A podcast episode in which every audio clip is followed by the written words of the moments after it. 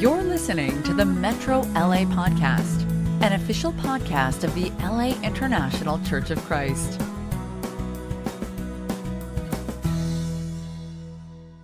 Pues hermanos, uh, y, y, y sí, si alguien se ha dado cuenta, me cortaron el cabello, eso fue mi, mi más bien ellos son mi esposa, mi linda esposa, quien me ayudó, me dio la corta militar, creo, pero, pero amén, adelante. Um, vamos a empezar en capítulo siete, y lo más probable es, eh, ahí vamos, uh, va a ser suficiente para hoy, pero... Pero um, yo, como yo tengo que escoger en qué me voy a enfocar, porque hay tanto, hay tanto en el Evangelio de Juan y podríamos estar estudiándolo cuatro meses. Y hay otras cosas que quiero estudiar y quiero presentar. Um, entonces quiero eh, nada más pasar una, un capítulo por, por clase y no más que, un, que, que una clase por capítulo. Um, entonces... Uh, Aquí no hay un evento primordial o grande o ba, ba, que, que, que establece algo, pero más bien es el capítulo entero que te da idea de, de la lucha en que Jesús está, que, que pasa mucho tiempo peleando con otros, porque otros lo están criticando, lo están atacando, lo están enseñando, que, que, uh, que o más bien cuestionando, es mejor manera de decirlo. Voy a leer la primera parte del capítulo siete y, y veremos ahí. Después de esto, Jesús andaba por la región de Galilea. No quería estar en Judea porque ahí los judíos lo buscaban para matarlo.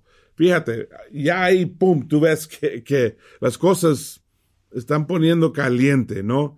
Que lo, lo están buscando para matar. No, no sé si alguna vez has estado en una situación que te Te buscan para matar. Uh, no es una buena situación. He estado en esa situación que alguien me está buscando para matar, para matarme. Y, y yo tenía que estar pendiente constantemente. Me, me, me sentí tan cansado de, de siempre estar pendiente, siempre estar pendiente. Uh, además, he estado en países donde estuvieron peleando en las calles. Estuve en, en Lima, Perú, en ochenta y siete, creo que fue, con el Sendero Luminoso, que estuvieron atacando la ciudad. Yo estuve ahí en medio de todo eso, bombas y soldados, y, y wow, qué espantoso, ¿no? Me, me impactó mucho. Um, pero las cosas están tan calientes que la gente está, los, los líderes están buscando cómo matarlo. Dice, no quería estar en Judea porque ahí los judíos buscaban para matarlo. Pero como se acercaba la fiesta de, de las enramadas, una de las fiestas de los judíos, sus hermanos le dijeron, no te quedes aquí, vete a Judea para que los seguidores que tienes allá también vean lo que haces. Pues cuando uno quiere ser conocido, no hace las cosas en secreto. Ya que haces cosas como estas, hazlas delante de todo el mundo. Y es, es que ni siquiera sus hermanos creían en él. Y, y fíjate el ambiente, aún su familia, son sus hermanos. Bueno, hay un punto ahí, ¿no? Que tiene hermanos, porque a mí me enseñaron cuando yo era chiquito que la, que la mamá de Jesús, María, se quedó virgen, en, nunca tuvo otros hijos. Aquí habla de sus hermanos. Um, sí tenía hermanos, pero estos hermanos no creían en él y lo criticaron y hablaban mal de él y, y le está diciendo cosas para empujarlo. Entonces Jesús les dijo, todavía no ha llegado mi hora, pero ustedes cualquier hora es buena. Los, los que son del mundo no pueden odiarlos a ustedes, pero a mí me odian, porque yo hago ver claramente que lo que hacen es malo. Vayan ustedes a la fiesta, yo no voy, porque todavía no se ha cumplido mi hora. Les dijo esto y se quedó en Galilea. Fíjate, él, él dice a ellos, mira, ustedes, nadie está enojado con ustedes, pero a mí me odian. ¿Por qué? Porque yo hago que todos vean claramente que lo que hagan, hacen es malo, ¿no? Eh, eso era parte de un, de, bueno, la verdad, la vida de un profeta es, es, es exponer o, o, exp, o demostrar, ¿no?, lo malo en el mundo. Lo malo en la religión. y lo que no es bueno de la religión, no que con, para corregirlo, para tener la religión correcta, la religión pura, la religión santa. Entonces requiere retar al pecado, no del mundo tanto, sino de la iglesia o del pueblo de Dios. Y eso es lo que estuvo haciendo Jesús. Y él dijo, por eso me, me odian. Y la verdad, yo creo que si, si, si estamos realmente siguiendo a Jesús y predicando la verdad, vamos a enojar a personas. Hay personas que van a estar enojados y no nos van a querer, y más bien nos van a odiar. Eso es parte de la vida cristiana. Y uno no puede vivir según la verdad y seguir el Mesías, el Mesías que fue perseguido, sin ser perseguido. Eso lo dice la Biblia, claramente, ¿no? Um, entonces, él dice a ellos, mira, ustedes, nadie les odia, nadie está enojado con ustedes. A mí me preocupa cuando nadie persigue la iglesia, cuando nadie está hablando mal de nosotros. Significa que no estamos siendo como Jesús. No estamos siguiendo lo, lo, el camino de Jesús, porque lo dice clara la Biblia, el que sigue la voluntad de Dios será perseguido, ¿no? Que, que no hay otra manera. Me, me, me demuestra que no estamos hablando, estamos en silencio, o, o pensamos ser cristianos en secreto, pero eso no existe, no podemos ser cristianos en secreto. Jesús dijo, nadie prende una luz, una lámpara, y lo pone abajo de, de un platón, no, tiene que ponerlo arriba para que dé luz a todo el mundo. Así debemos ser nosotros, no en secreto, sino en realidad. Ahora, es chistoso porque aún Jesús dice que no va a ir al, a Jerusalén todavía, pero sí va, va a, a Jerusalén, y en, en principio, sí en secreto, pero en el cuarto día empieza a predicar él, uh, él empieza a predicar. En versículo dieciséis leemos, Jesús les contestó, bueno, vamos a ver la pregunta antes, dice, ¿cómo sabe estas tantas cosas sin haber estudiado? Fíjate, saben que Jesús no es un hombre con muchos estudios, mucha educación, pero sin embargo, él está enseñando cosas profundas, cosas de teología, cosas que se supone que él no, no sabe. Pero si lo sabe bien, ¿no? Y Jesús le contestó, mi enseñanza no es mía, sino que de aquel que me envió. Si alguien está dispuesto a hacer la voluntad de Dios, podrá reconocer si mi enseñanza viene de Dios o si hablo por mi propia cuenta. El que habla por su cuenta busca su propia gloria, pero quien busca la gloria del, de lo envió, del, del que lo envió, dice la verdad, y en él no hay nada reprochable.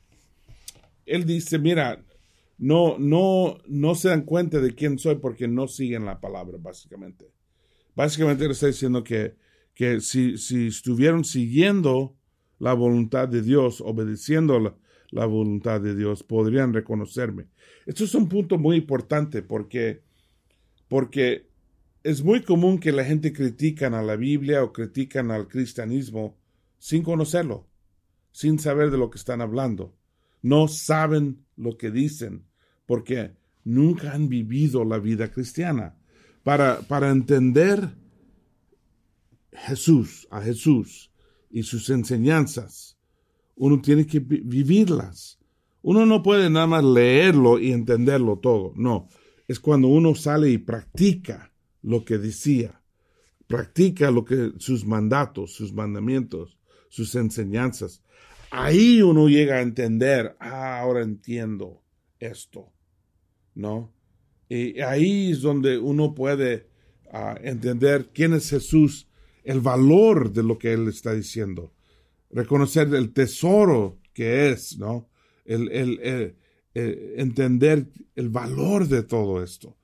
Pero nada más leyéndolo, tal vez lo capta un poquito, tal vez no lo capta, ¿no? Pero practicándolo es cuando nos damos cuenta de la verdad de todo lo que Jesús decía, la verdad, la, la, la, la, el impacto de todo lo que Él decía tiene en esta vida. Um, vamos a brincar a veinticinco. Algunos de los que vivían en Jerusalén comenzaron entonces a preguntar, ¿no es a este al que andan buscando para matarlo?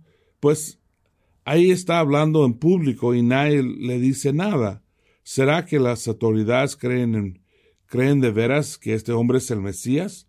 Pero nosotros sabemos de dónde viene este. En cambio, cuando venga el Mesías, nadie sabrá de dónde viene. Al oír esto, Jesús, que estaba enseñando en el templo, dijo con voz fuerte, «Así que ustedes me conocen y saben de dónde vengo, pero no he venido por mi propia cuenta, sino que vengo enviado por uno de que es digno de confianza, a quien ustedes no conocen, y yo los conozco porque yo lo conozco porque procede de él, y él me ha enviado». Entonces quisieron arrestarlo, pero ninguno de hecho, le echó mano porque todavía no había llegado su hora. Muchos creyeron en él y decían, cuando venga el Mesías, ¿acaso hará más señales milagrosas que este hombre? Estaban luchando la gente con quién es Jesús. Vieron milagros, pero esperaron más milagros. Vieron la verdad de sus palabras, pero no querían aceptarlos. Entonces, y, y es fácil ver cómo esto pasa, porque pasa hoy día, ¿no? La gente dice que Jesús, creen en Jesús, pero no lo obedecen, uh, que creen que son cristianos, pero no ponen en práctica sus enseñanzas. Dicen que yo, yo soy cristiano, pero andan tomando o peleando con la, con los, la familia o el esposo, la esposa, y, y no actúan como discípulos de Cristo. Eso siempre causa confusión. Y por eso Cristo era tan fuerte en la importancia de poner en práctica sus enseñanzas y, y, y, y que la verdad de sus palabras se demuestra en los hechos de los discípulos. No solamente en teoría, sino en realidad, ¿no? Um, entonces los, los fariseos tratan de arrestarlo y, y quiero leer en treinta y siete uh, algo que dijo Jesús. Dice, el último día de la fiesta era el más importante. Aquel día Jesús, puesto de pie, dijo con voz fuerte, si alguien tiene sed, venga a mí, y el que cree en mí, que beba. Como dice la Escritura, del interior de aquel cor- correrían ríos de agua viva. Entonces, él dice, mira, si alguien tiene sed, alguien quiere aprender, alguien quiere conocer más, ven a mí. Nosotros decimos, enfócate en Cristo, pon tu enfoque en Él, lee de Él, aprende de Él, trata de poner en práctica sus enseñanzas, ¿no? Y, y dice, esa persona será como, como un río que da agua a todos, ¿no? Un río uh, de agua viva, ¿no? Eh, hay un dicho muy famoso de, uh, de un monja en el siglo trece, dice que todos los hombres deben ser como, como un lago que siempre está llenando por los ríos. No debemos ser como los muchos que dan a otros, pero no se llenan de nuevo. Entonces llegan a un punto donde ya no pueden dar más. Y es su límite, ¿no? Y llegan rápido a ese límite. Y ciertamente yo he visto eso con, con discípulos que dan, dan, dan, dan, y luego como se cansan o, o están ya cansados de dar, ya no quieren dar más. Y es decir que su lago no fue rellenado por los ríos, ¿no? Que siempre, siempre tenemos que siempre estar llenando nuestra reserva, nuestro lago, nuestro corazón. Y eso es muy, muy importante. Y es lo que dice Jesús, que si tienes sed, ven a Él, podemos ir a Él, y Él nos llena, y Él nos ayuda. Pero hay que reconocer cuando tienes sed, ¿no? ¿Cuáles son las señales de sed? Cans- andar cansado, espiritualmente cansado, espiritualmente ya como no hay chispa, ya no hay celo, ya no hay ánimo, haces lo, lo que haces porque así debe ser, ¿no? Pero no por con gozo y alegría y celo, No, esos son señales de que, que no, no me estoy llenando mi corazón. Y yo necesito. Recuerda que Jesús salía en las mañanas tempranito para pasar tiempo con Dios. Él, él fue a la montaña solo porque necesitaba tiempo con Dios. Tú y yo somos iguales. Siendo padre, siendo madre, tienes que dar mucho. Bueno, tienes que rellenar tu corazón. Y tu reserva tiene que estar llena, no ya vacía. Y eso cuando no tienes más. más. Y, y, y los otros señales más fuertes son cuando nuestro pecado está aquí, ¿no? Que no está, normalmente está allá, que lo mantenemos lejos, pero de repente empieza a caer encima, ¿no? Y, y sabemos que la reserva está, necesita llenarse. Um, En versículo cuarenta, había algunos entre lo, la gente que cuando oyeron estas palabras dijeron, seguro que este hombre es profeta. Otros decían, este es el Mesías. Pero otros decían, no, porque el Mesías no puede proceder de Galilea.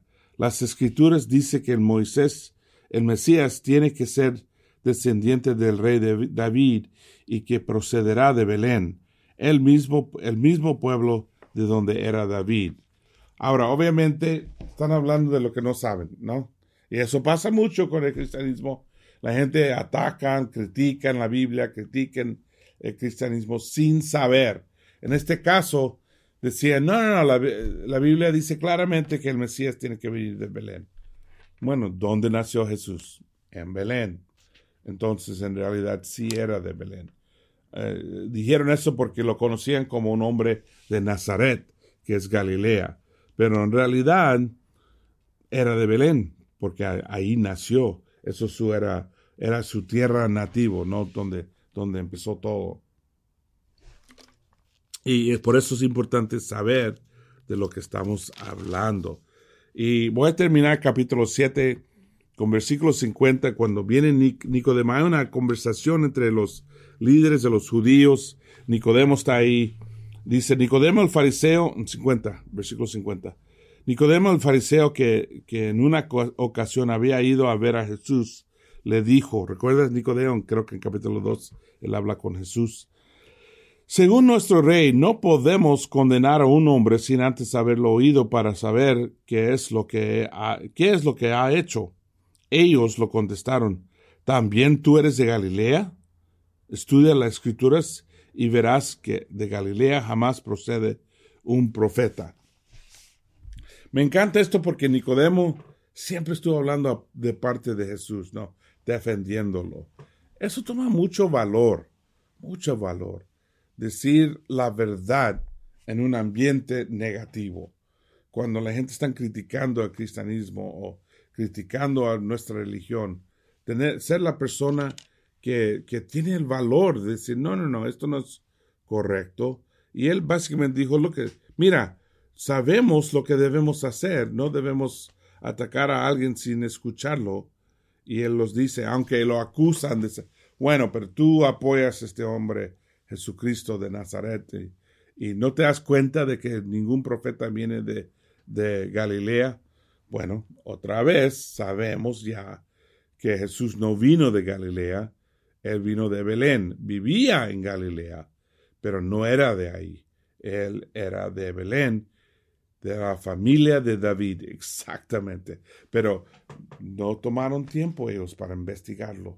Nosotros tenemos que ser la persona que sí investigan, que sí tratan de entender y que sí estudian la verdad. Y personas de verdad. Entonces, eso termina capítulo siete y aquí estamos en capítulo ocho.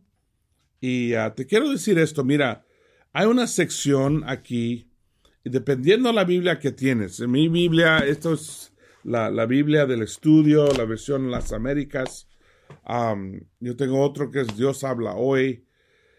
Algunas de las nuevas tienen esta sección con la mujer en adulterio separado, la mujer adúltera, que lo tienen separado o lo ponen en letra diferente, diciendo que algunos, uh, algunos, uh, ¿cómo se dice?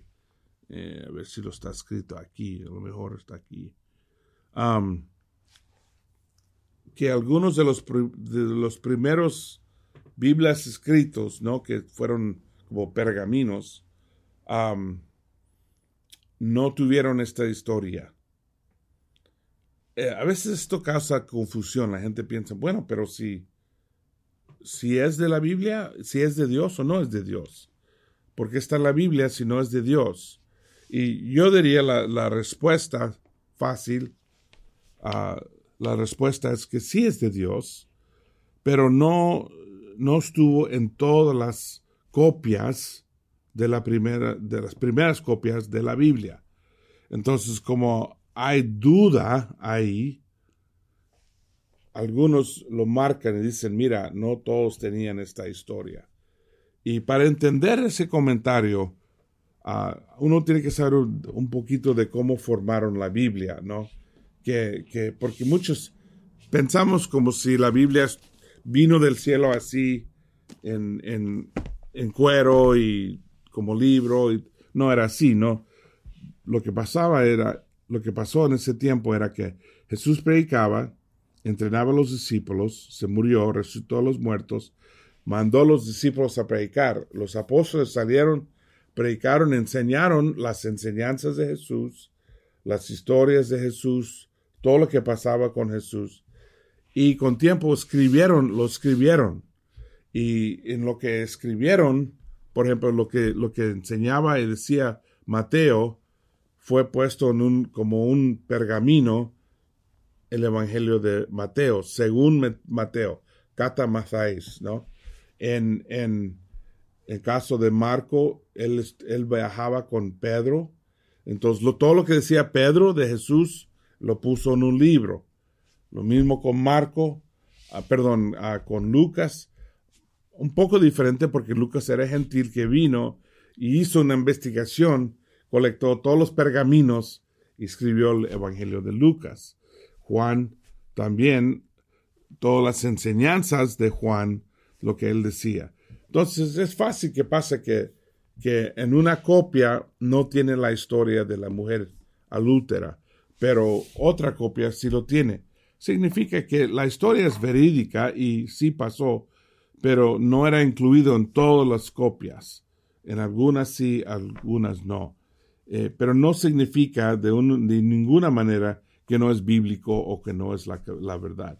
Nada más como ellos quieren hacerte saber que, que hay copias del Evangelio de Juan que no tenían esta historia, que se cayó del pergamino o que a alguien se le olvidó copiarlo o fue uno de los primeros como beta versión y no la habían incluido todavía. No sé. Y la verdad no importa, porque lo importante es que sí pasó, es la verdad y gracias a Dios alguien lo puso ahí en el Evangelio de Juan, porque era un, una situación muy importante. Ahora, te voy a decir esto también para saberlo. No hay nada importante en la Biblia que no es cien por ciento seguro estuvo en todas las Biblias. Hay algunas cosas, nada más algunas, que, que eran cuestionables, como esta historia, pero no son punto de salvación, no son algo súper importante. Y, y sí son también del Espíritu Santo. Por eso llegó a estar aquí. La, el proceso que tomaron ellos para asegurar qué es lo que está en la Biblia, qué es lo que no va a estar en la Biblia, era muy, muy uh, detallada y muy fuerte para asegurar que todo lo que tenemos viene de Dios. Entonces voy a parar ahí y la próxima semana empezamos con Juan ocho. Hay varias cosas aquí súper importantes. Gracias, hermanos. Gracias por su atención y gracias por su corazón que está buscando la verdad. Estás tratando de crecer y ser un discípulo más y más fuerte. Quiero terminar con una invitación al servicio de este domingo que viene, domingo a las diez, aquí en el mismo lugar. Manténganse conectados, por favor, y cuídense en las calles. Que Dios los bendiga. Chao. You've just listened to the Metro L A podcast. For more information about our ministry, please visit metro l a region dot com.